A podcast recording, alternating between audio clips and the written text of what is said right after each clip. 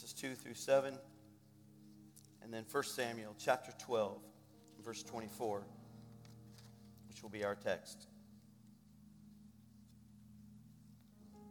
When life's billows you are tempest-tossed, when you are discouraged, thinking all is lost, count your many blessings, name them one by one, and it will surprise you what the Lord hath done. Are you ever burdened with a load of care? Does the cross seem heavy you are called to bear? Count your many blessings, every doubt will fly, and you will be singing as the days go by. So amid the conflict, great or small, don't be discouraged, God is over all. Count your many blessings, angels will attend, help and comfort you to give to you your journey's end. Count your many blessings, name them one by one. Count your blessings, see what God hath done. Can I encourage you this morning? No matter what it looks like out there today, no matter what is happening around the world, no matter what kind of sin, craziness is taking this world by storm,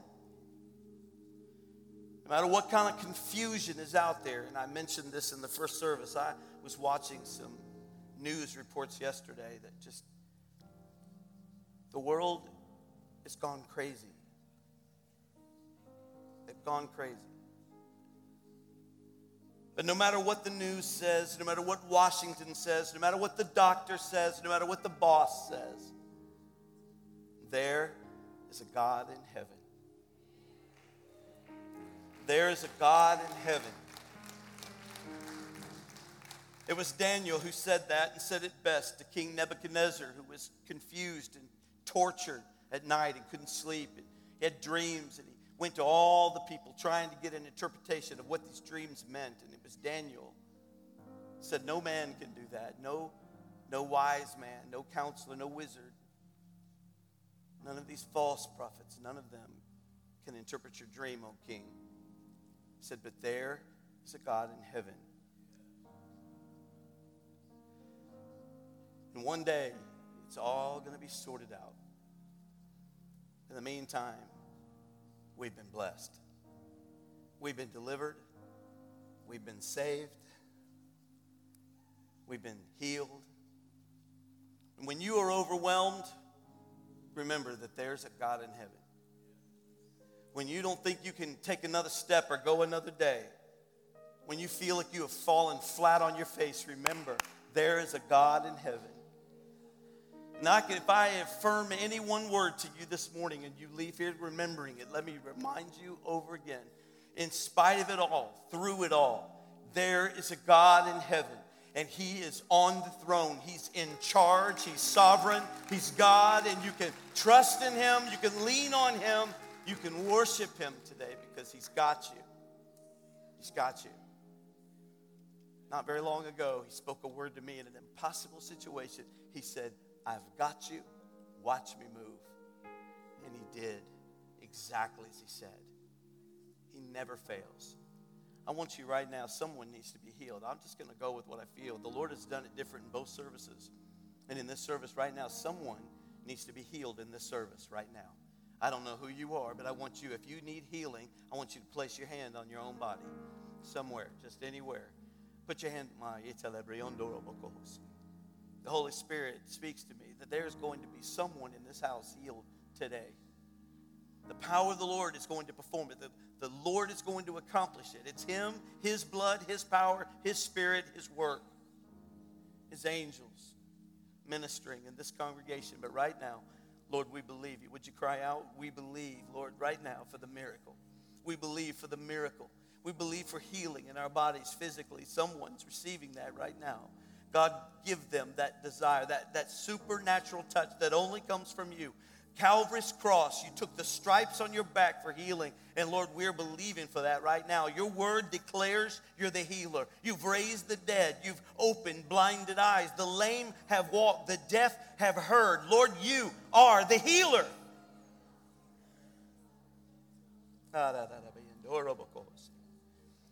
In the name of Jesus Christ, we believe, we thank you, we declare healing over our brothers and sisters. Hallelujah. In the name of Jesus. In the name of Jesus. In the name of Jesus. Praise God. Praise God. Are you down here for healing? In Jesus' name. God, I know you. Jesse, you got it right? You think in Jesus' name. Father, I thank you, Lord. This is a prayer that went to heaven not too long ago. Thank you for Ruth and the consistent prayers over her boy. Thank you, Lord, for your hand on this family this morning. Thank you, God, that the very desire of her heart as she laid in a hospital, Lord, spoken to her pastor. She said, Lord, I want my family to be right with you. Lord, I thank you for this prayer that's answered in this house this morning.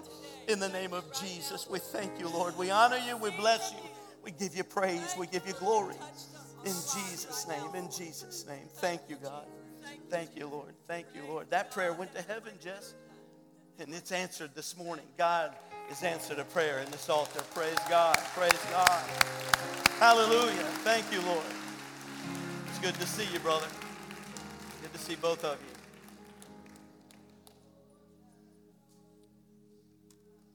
Spirit of the Lord is here. Where the Spirit of the Lord is, there is liberty. Liberty. Let me bless you with this word. Word from Isaiah chapter 9. It says, the people who walked in darkness have seen a great light. Those who dwelt in the land of the shadow of death, upon them a light has shined. You have multiplied the nation and increased its joy. They rejoice before you according to the joy of harvest, as men rejoice when they divide the spoil. For you have broken the yoke of his burden and the staff of his shoulder, the rod of his oppressor, as in the day of Midian. For every warrior's sandal from the noisy battle and garments rolled in blood will be used for burning and fuel of fire. Isaiah spoke these words of the coming deliverance, of the deliverance that would come to God's people. And he goes on and gives us the reason for his rebuttal, the reason for his joy, the reason for the prophecy he's spoken about the rejoicing, the spoils divided, and the sandals of joy, the battle that come to joy. The next verse, for unto us a child is born. Unto us a son is given, and the government will be upon his shoulder. One day there won't be Republicans, Democrats, Libertarians, Green Party, Purple Party, Blue Party, Yeller Party. And the government will be upon his shoulders, and his name will be called Wonderful Counselor, Mighty God, Everlasting Father, Prince of Peace. Of the increase of his government and peace there will be no end, upon the throne of David and over his kingdom, to order it and establish it with justice and judgment from that time forward, even forever. The zeal of the Lord of hosts will perform this. Can you say amen? One day, order. One day, order. Justice, judgment is coming. One day. 1 Samuel 12 and 24 is our text for this morning. In light of all of this, the words of the prophet Samuel speak to us loudly and clearly as a directive and a purpose. Helps us to stay focused on where we're to be and what we're supposed to do. On his deathbed as he lay dying, his last words to the children of Israel, he said, only fear the Lord. Serve him in truth with all of your heart. For consider what great things he has done for you. Let me read it again. Only fear the Lord and serve him in truth, or faithfully, if you look up the Hebrew of what that word means. With all of your heart, for consider what great things he has done for you. Lord, we ask your blessings on the word of God. Ask your grace to be with us, for you to touch your people today. Challenge us, move us into purpose. In the name of Jesus we pray. Amen. Amen. You can be seated.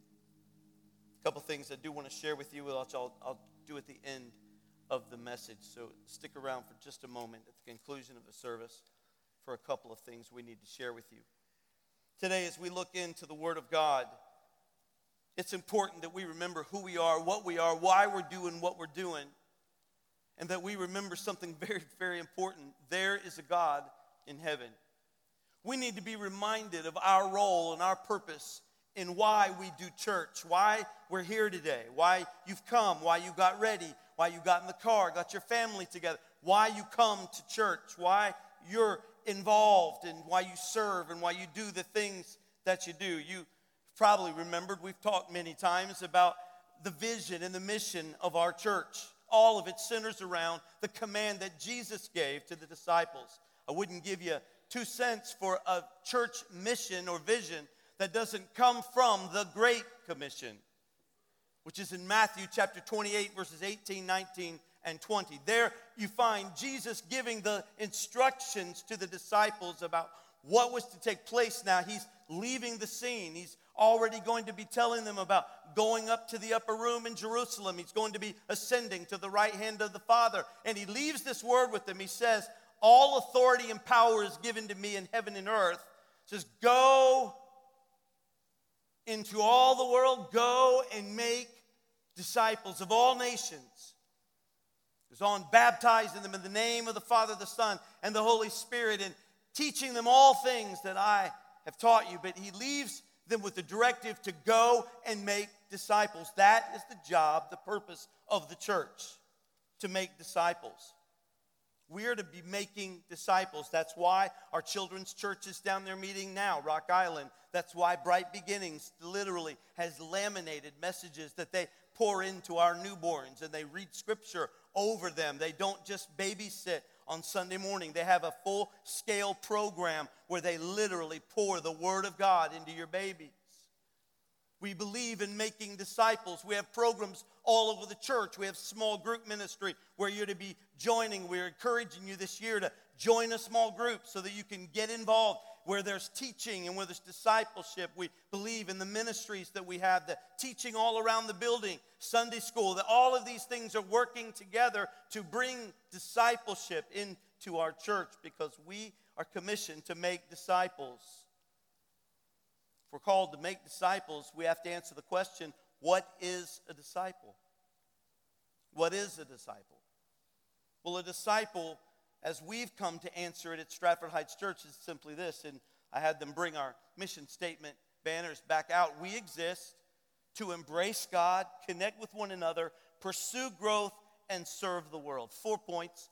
We believe that if a person literally comes into a complete understanding, they have connected with each of these 4 points here, that is, we believe, it brings the fruit of discipleship into their lives. Embrace God, connect with one another. That correlates not only with the Great Commission, go and make disciples, but it also correlates with the commandment that Jesus gave when he said, love the Lord your God with all of your heart, mind, body, and soul, and your neighbor as yourself. That's the first 2 points right there. Embrace God, connect with one another, pursue growth, which is the discipleship that we know and understand that we need in our lives, and serve the world. People who love God serve the world. People who love God serve God. And that's through serving the world. The discipleship plan we have all over the building, it's something that we take serious about, and we're constantly praying about and asking the Lord to give us information, to guide us by the Holy Spirit into the truth of how do we minister, how do we disciple in this current age. It's harder now than it's ever been because of things like social media.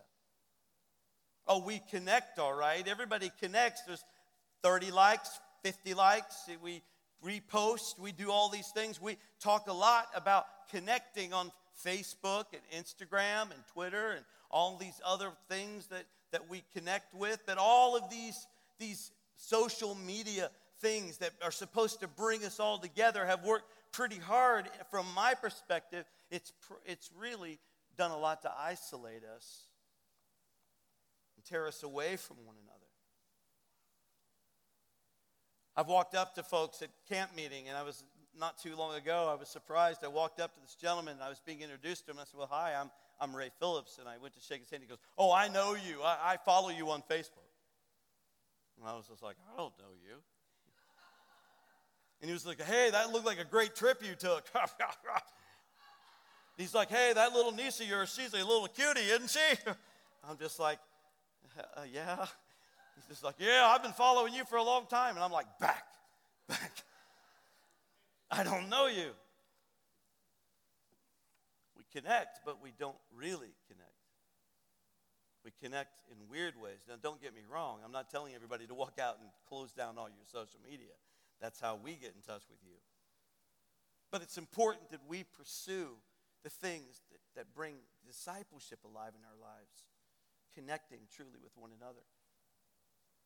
We also, on Sunday nights, we've been doing this. You've got in your pews. I want you to get these cards. They're sitting on the pews today.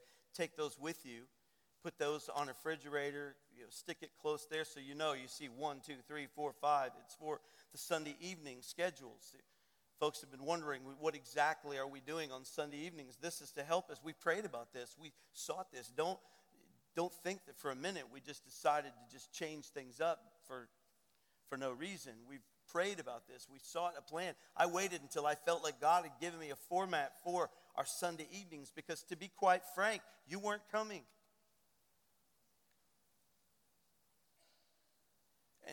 And we understand. We do 2 full-blown services on Sunday morning. So it wasn't that we were complaining, but we were saying, God, what can we do for those folks that genuinely need, ministry and discipleship? Because discipleship is what we're about. We're not just here as a country club for everybody to fill up the social calendar. We're here to make disciples. So on the first Sunday night of every month, it's revival night. And we're committed to full-blown worship, preaching, altar, prayer time. We're committed to a full-blown revival service. And this coming next Sunday evening, we'll be having that revival night. Pastor Cameron will be speaking. It'll be an awesome night. The second Sunday night of every month is prayer, and prayer is important for us. It's so vital to the discipleship process, to who we are and what we want to do. I know a lot of folks have said, well, I can pray at home. Well, you better be praying at home. You better have a prayer closet at home. You better be praying at home, but listen up. All throughout the scripture, we are commanded to pray together.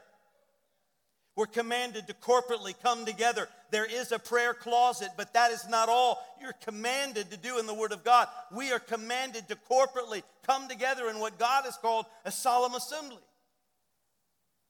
Many times throughout the Word of God, there were seasons and times when it was appropriate and right, and God called the church to prayer together, and we have not been praying enough in our church. But boy, I've been so happy and proud of what God has been doing. It started out a little small. First few times we did the prayer meetings, Elaine, there was a handful of folks that came out braving to come and do the prayer meeting. But at last Sunday night, we had a big old prayer meeting. Over 100 people were in the building, and they were literally lined up all the way back to the doors and almost out into the lobby. We prayed for everybody, anointed them with oil, and had a big old-fashioned Holy Ghost camp meeting right here on a Sunday prayer service. It was amazing to see that, and it's going to continue to just keep growing as people are saying, wow, we need this. We need prayer. We need to come together in agreement, because you see, it's in that agreement that we can see acceleration of God's work and power together. There's some things that happen, as you know, in Scripture. Wherever 2 agree and touch a thing, it's done. Wherever 2 or 3 are gathered together in my name, there I am in their midst. It was a priority for the apostles to come together and pray. You remember, he didn't send everybody to their houses to pray when the Holy Spirit was being sent to the earth. He didn't tell his disciples, go to your prayer closet and pray, wait there until you're endued with power. He said, no, everybody get to Jerusalem, get to the upper room. 120 of them gathered together in the upper room, and there they prayed until they were endued with power from on high. It was Peter who was released from prison in a miraculous way only when the church was gathered together praying. And what was hilarious about that was the chains fell off of him. The guards were removed. All the prison doors opened. The gates opened up. He walked out into the city and went to the very house where the church was in camp meeting praying, knocked on the door, and they thought he was a ghost. So that's a message all in itself. But the church was praying. All throughout Scripture, the prophets and teachers were praying when Paul and Barnabas were given their instructions on the missionary journey that they were to go on. The disciples prayed together whenever Judas' replacement was placed in the disciples. All throughout Scripture, we see the priority the apostles put on praying together. It's important as a church, we pray together. There are seasons and times where we're called. All throughout the Old Testament, they were called to seasons of corporate prayer. We must pray. We don't pray enough. You can't just pray in your prayer closet. That's not enough. We need to come together in agreement in prayer. Can I get an amen out of this crowd? Corporate prayer in history. Every time there's ever been a great awakening or a move or revival, anywhere in the land, it was when people came together to pray. A gentleman named Jeremiah Lampier called a prayer meeting in New York City in 1857. It was from 12 to noon. He just wanted people to help him pray for revival. He sent out all the word. 6 people showed up around 12:30. He thought it was a failure. He thought this wasn't good, but he felt led of God. He felt like the Lord had told him people needed to pray. There needed to be a revival in New York City in 1857. A great revival ended up breaking out, but it didn't start that way. Started with 6 people around 12:30 in the afternoon, and then by the next week, 20 folks had joined. Within a couple of weeks, 50 had joined. And then by the end of several more weeks, 1,000 people were there praying. And then 10,000. And then that number within 15 weeks grew to 50,000 people until at the end of 1 year's time, a revival had broke out all across America in every city in 1858, where there was a revival called the Great Second Awakening in America. And over 1 million people gave their hearts to Jesus Christ. You and I know there must be prayer in the church.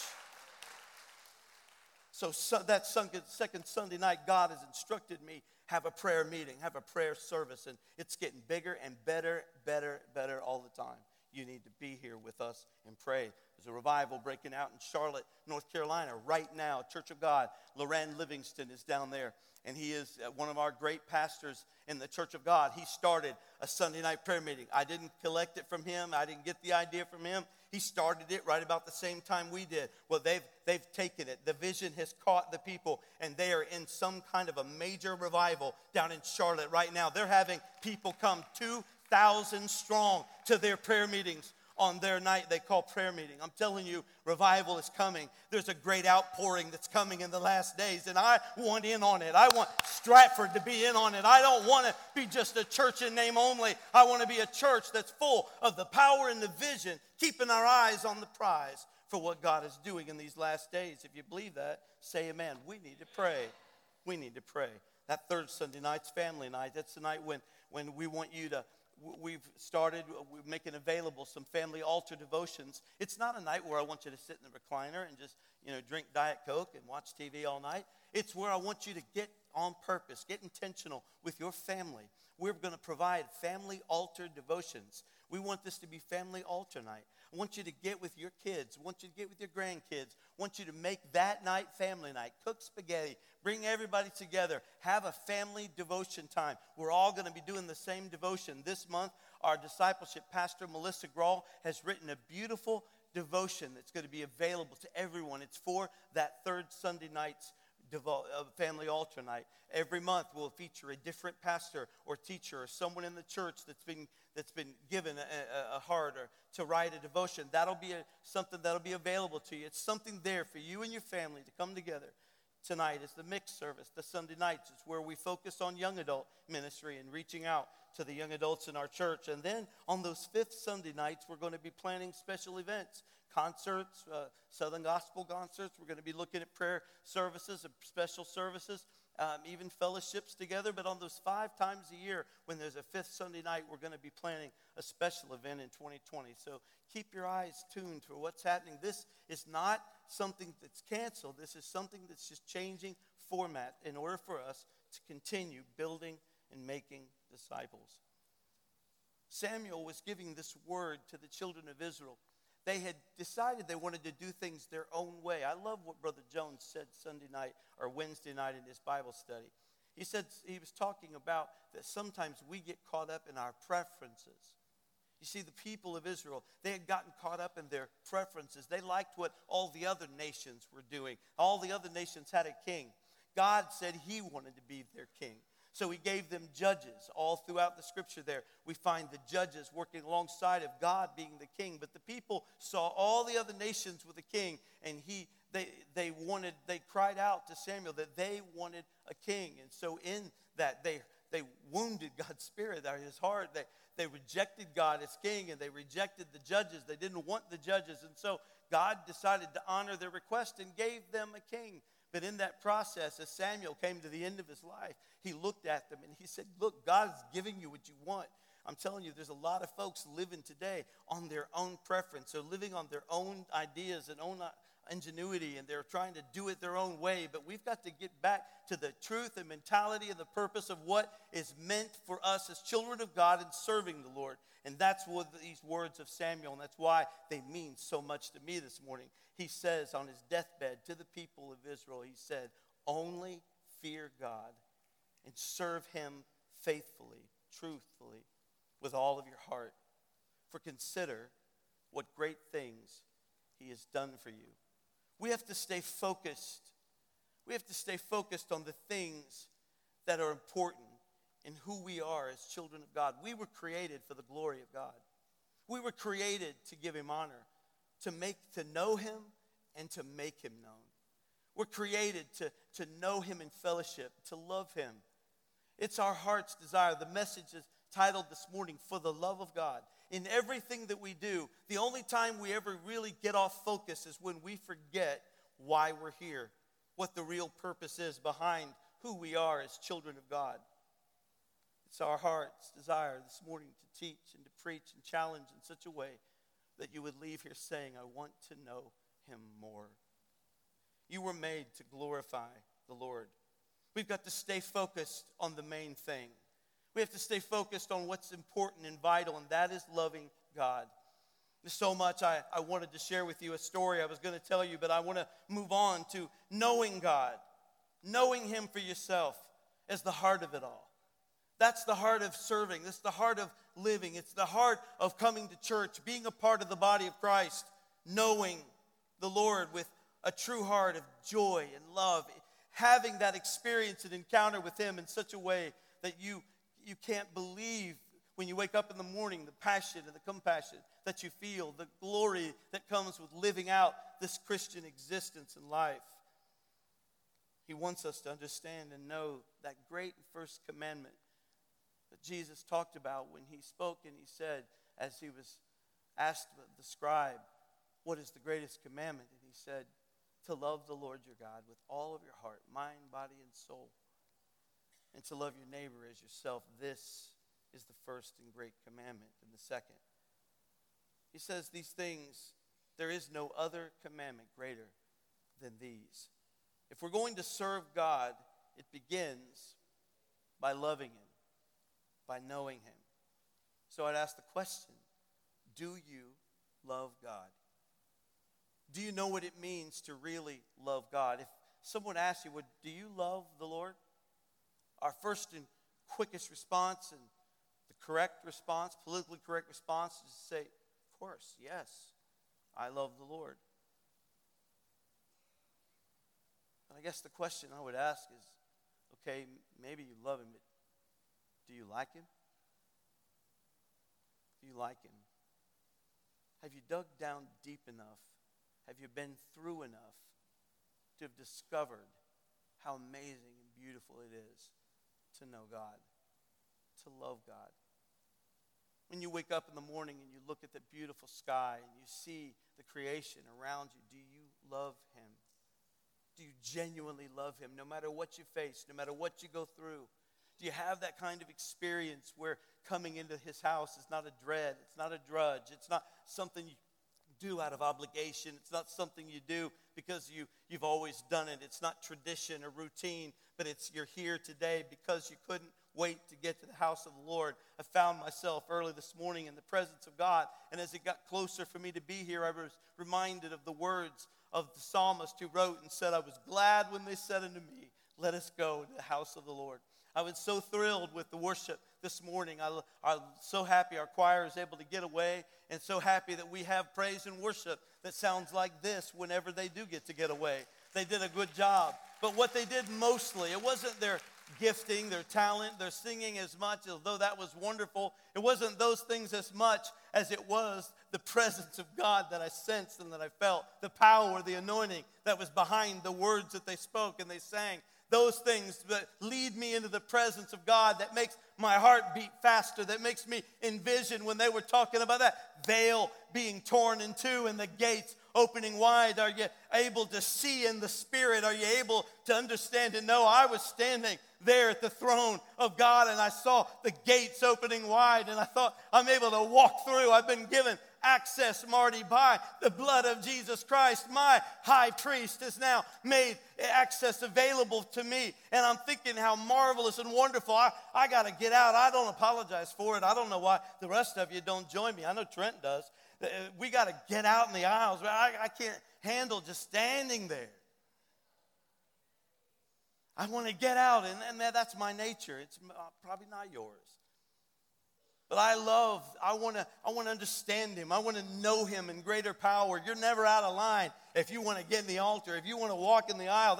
That's okay with me because, man, I am so impassioned by what he's done for me. I'm so thankful this morning that I get the privilege of coming to his house. I'm thankful that I'm not lost out there in the world somewhere and don't have the smarts to know that this is the place I need to be. I'm thankful that he's allowed me to be a pastor in his church, to stand behind this pulpit. And I want to tell you, there's nothing like the love of God. There's nothing like knowing him on the deep inside of your spirit. Nothing like that in all the world. I'm not here to please you. I'm not here to be your best buddy. I'm not here to impress you, to get the applause from you. I live for an audience of one. I get up every morning wanting to make sure that he is the one that's pleased with me.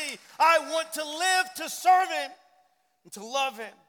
I want to know him. Psalm 63:1, David wrote this. He said, when he was in the wilderness of Judah, "Oh God, you are my God. Early will I seek you. My soul thirsts for you. My flesh longs for you in a dry and thirsty land where there is no water. So I've looked for you in the sanctuary to see your power and your glory, because your loving kindness is better than life. My lips shall praise you. Thus I will bless you while I live. I will lift up my hands in your name. My soul shall be satisfied."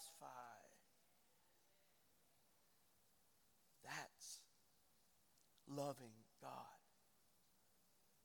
satisfied.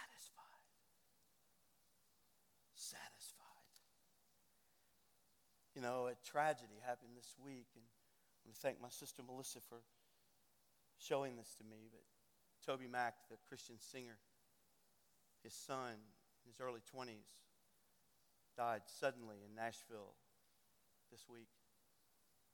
Apparently the young man was struggling with life, and while they don't know the cause of death, a cardiac arrest.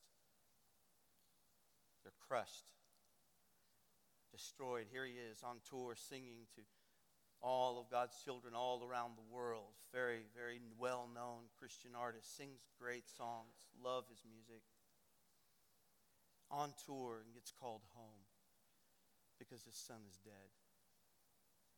And the whole world sits back and watches as this Christian artist, this singer, as he's got up and sang about God and God's love for so many people, they all wonder, what will he say? What will he do now? Because you see, this Christianity is so fragile with some people.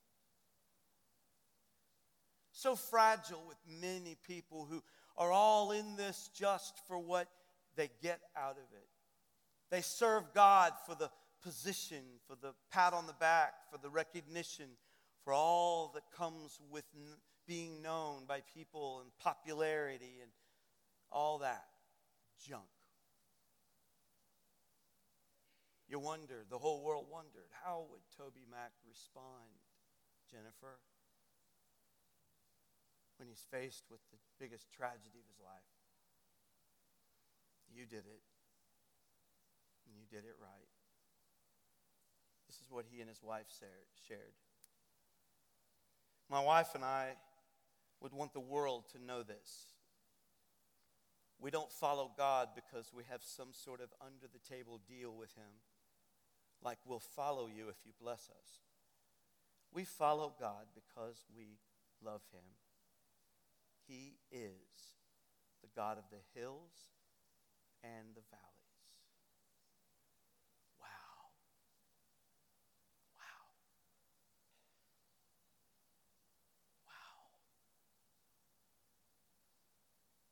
My hope is built on nothing less than Jesus Christ, my righteousness. I dare not trust the sweetest frame, but wholly lean on Jesus' name. On Christ, the solid rock, I stand. All other ground is sinking sand. All other ground is sinking sand. When darkness veils his lovely face, I rest on his unchanging grace. In every high and stormy gale, my anchor holds within the veil. The essence of loving God is knowing him, enjoying him, admiring him, and leaning on him in the time of trial. It was on the storm, the disciples in the boat, as the night sky was raging, the winds were blowing, the thundering, and the lightning was all around. There was nowhere in the Word of God where it says it will not rain, that there won't be storms. There won't be trials and troubles. I've been through them. I've been through them recently. But it was in the middle of that storm that they saw Jesus coming out to them on the water. And Jesus said to them what he says to us this morning. It is I, be not afraid. That's comfort to my heart. Carrie, there is a God in heaven. There's a God in heaven. Only fear him. Love him. That word fear in the Old Testament, study it. It means love, honor, respect, reverence. Reverence him. Only fear the Lord. Serve him faithfully. Consider what great things he has done for you. Count your many blessings, name them one by one. Often, our prayer time, we brag about our prayer times, but usually I hear a lot anyway. People spend a lot of time lumping all their blessings in one part of the prayer. Lord, thank you for your blessings. And then they start listing all their problems.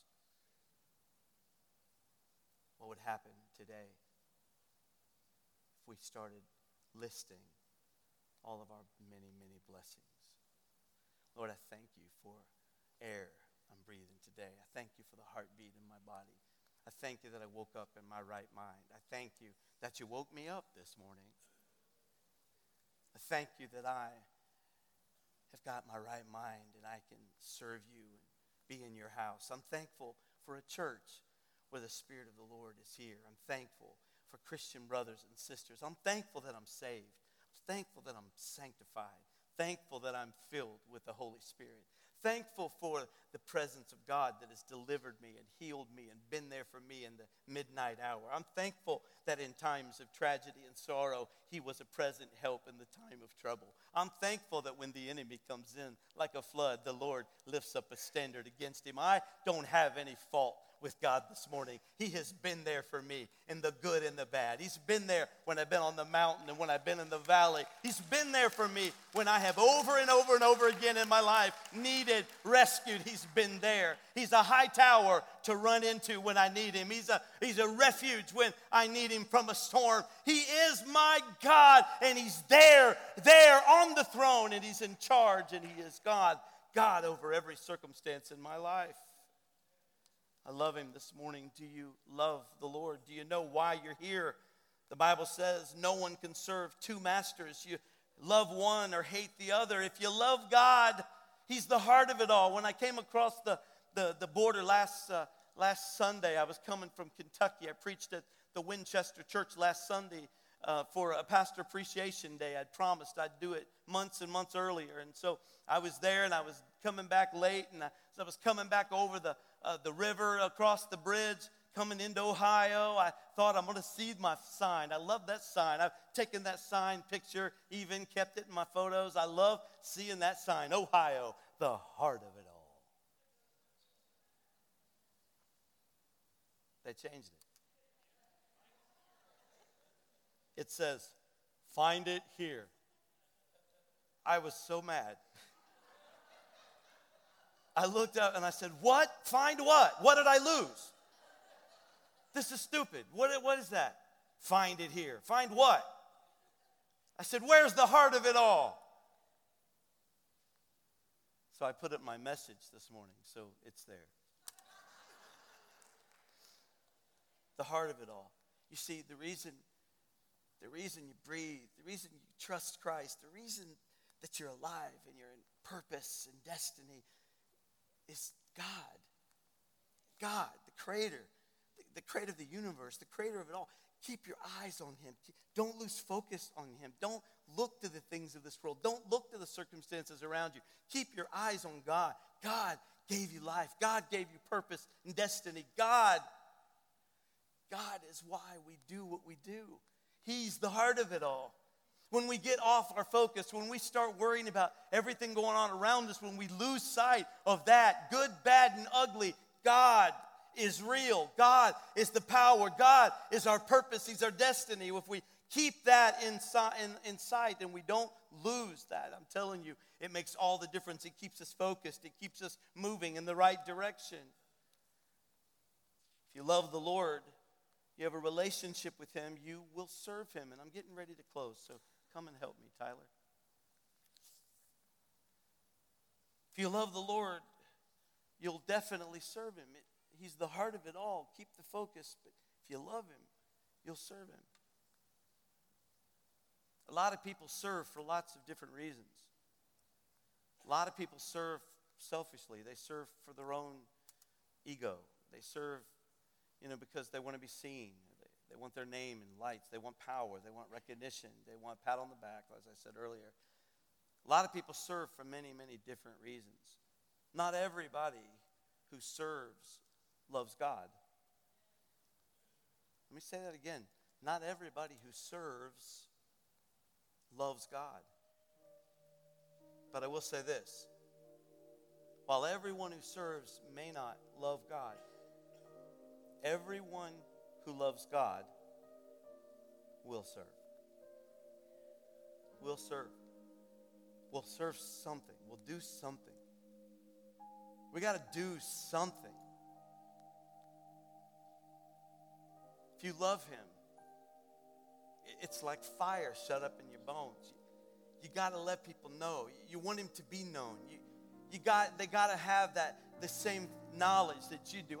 I've come to know the Lord. I don't have a perfect life by any means. I don't have all the things other people have, but I have this. I have found that I know that God is real. I've come to know him. I can speak to him. I can talk with him. I don't lose sight of that. I do sometimes get tired. I get weary, and I have to hit myself and knock myself back into track. Sometimes I do get off in attitude, and I have to correct myself. We all have those times, but I can tell you with a clear heart and a pure conscience, I know that God is real. I know that he's there. I know that he's the author and the finisher of my faith. I know that at the end of it, I don't doubt, I don't question, I don't ever scratch my head and go, I hope God's there, I hope he's real, I hope he hears us. That was settled with me a long, long, long time ago. I know he's real. He's expressed himself, he's shown himself, he always shows himself to me. It was not long ago that I was going through a very difficult time. I was wrestling, fighting. And I didn't even see a way out. It was just seemed like the struggle, the fight was not going in the right direction. And I prayed and I cried out to the Lord. And I stood up. And when I stood up, and I was done praying, and I felt like I had a word. I felt like the Lord had given me a word that everything was going to be okay in my spirit. But I wanted something tangible. You know, sometimes you just do, right? But I was like, God, I believe that's you. I'm going to hold to that word. I'm going to stay on that word. I'm going to hold it close. That's you. And I stood up from my prayer, and when I did, I turned. And there was the biggest double rainbow I'd ever seen in my life, as clear and vivid as anything. And I felt the Holy Spirit just fall on me. And with tears rolling down my face, staring at that thing, I said, is that you? Is that you? And tears. And the Lord spoke to me as sharply as I've ever heard him speak to me in my life. Just like the day he called me into ministry, he said, I got you. Now watch me. And I want you to know within hours, that situation completely turned. God came through. Let me tell you something. Stand with me.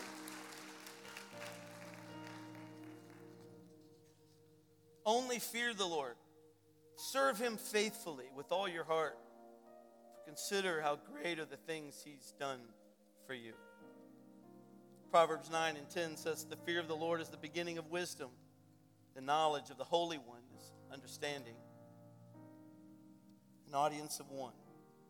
You know, I lived, the first year I was pastor, I lived almost in fear. Brother Watkins, Pastor Watkins, our former pastor, he had done a lot of grooming and training with me.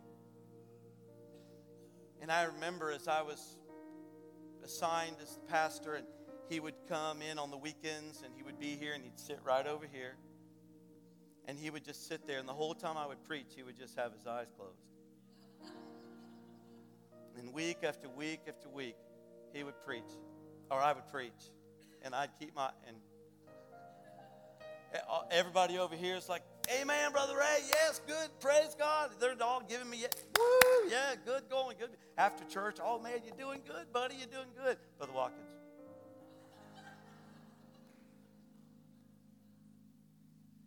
It went on for almost a year. He'd sit there. No amens, no claps, no nothing. Every Sunday. And I'd walk out, and everybody would be like, oh, man, you did so good. I'd be like, yeah, thanks. Somebody asked me one time, they was like, why are you so down on yourself? And I was just like, well, I mean, you know, Brother Watkins just always sits there. He just stares at me. He didn't even stare at me. He closes his eyes. He don't even want me to see him looking, not looking. But I'll never forget one Sunday. You know, he had poured into me. He'd raked me over the coals. I don't know how many times. He'd tell me, Brother Jones, he'd tell me to come to his office on Monday morning. I'd sit in his office, and he'd say, what were you thinking? He said, you had 3 messages in one. You lost me after 20 minutes. And I'd be like, yes, sir. Yes, sir. Don't tell so many stories. Yes, sir. Yes, sir.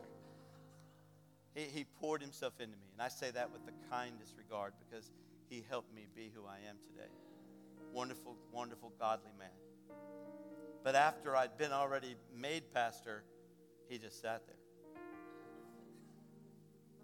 But one Sunday, his eyes were open. And after church was over, I was like, something's different. And I was coming down this way, and he looked at me and he said, and I went over to him, and I said, yes, sir. How you doing, Brother Watkins? Good to see you. He goes, that's all he said. He said, now, you're my pastor. And he hugged me.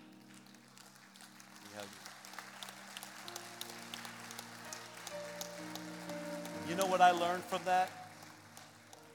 What I learned from that was something that the Lord gave to me. And when I went back to the Lord, you know, Lord, show me what all that was for. The Lord said, live to please me. Turn that around now. You know, Brother Watkins wasn't God. but he represented authority, spiritual authority in my life. The Lord used that to teach a lesson to me about not letting the crowd, be the gauge on whether I'm good or bad or right or doing a good job or a bad job. Live for an audience of one. Love God. Serve Him faithfully. Consider what great things He has done for you. I live every morning to please Him, to honor Him, and I want you to do the very same. I want us to be a mature church, a mature people. I want it to be so that, Jennifer, I don't always mean to embarrass you, but darling friend, you went through something that other people sat back and wanted to see how you were going to respond. But you came through as someone with faith. You came through as somebody who loved God. I'll never forget the tears that were streaming out of your eyes when we came into the ICU to see you. And you didn't know all that had happened. And you didn't have all the answers yet. But tears rolling down your face as you couldn't talk to us, but you wrote us notes. And it was all about your trust, your confidence in God no matter what. I'm telling you, you have done more for the kingdom of God than you will ever know by just being faithful to your love for Him. You can do no more than be faithful and do the greatest ministry that this world will ever see. Serve Him faithfully. Serve Him fearfully with love. And watch what He does with your life, with your testimony. It'll touch other people. He's not so interested in your IQ as He is your I will. God just wants your I will. Father, we come to You this morning. I know I've kept them long, and I'm going to let them go. But God, I pray that in the name of Jesus, You would touch our church, that we would be reminded today of the purpose, the reason why we do what we do. We love You, that You are the heart of it all. And that, Lord, we do for You. We do because of You. Thank You for Your love. Thank You for the sacrifice. Thank You for Your Son. Thank You, Jesus, for the sacrifice You made. Thank You all. This whole day has been about honoring what You've done for us. We bless Your name and praise You with all of our heart. Guide and direct our steps. Keep us as a church growing up in You, disciples for the kingdom of God, so we never fail to give You the glory, the honor, and all the praise. In the name of Jesus Christ we pray. Amen. Now listen, before you go, I do want to tell you about the conference coming this weekend. Ladies' conference. All you ladies, you're invited to come back. I just needed to tell you, Sister Glamory, she is amazing. This lady is such a teacher and preacher. You're going to love her. You do not want to miss this coming weekend. The ladies' conference, it's free. You don't have to register. You just show up and you be here.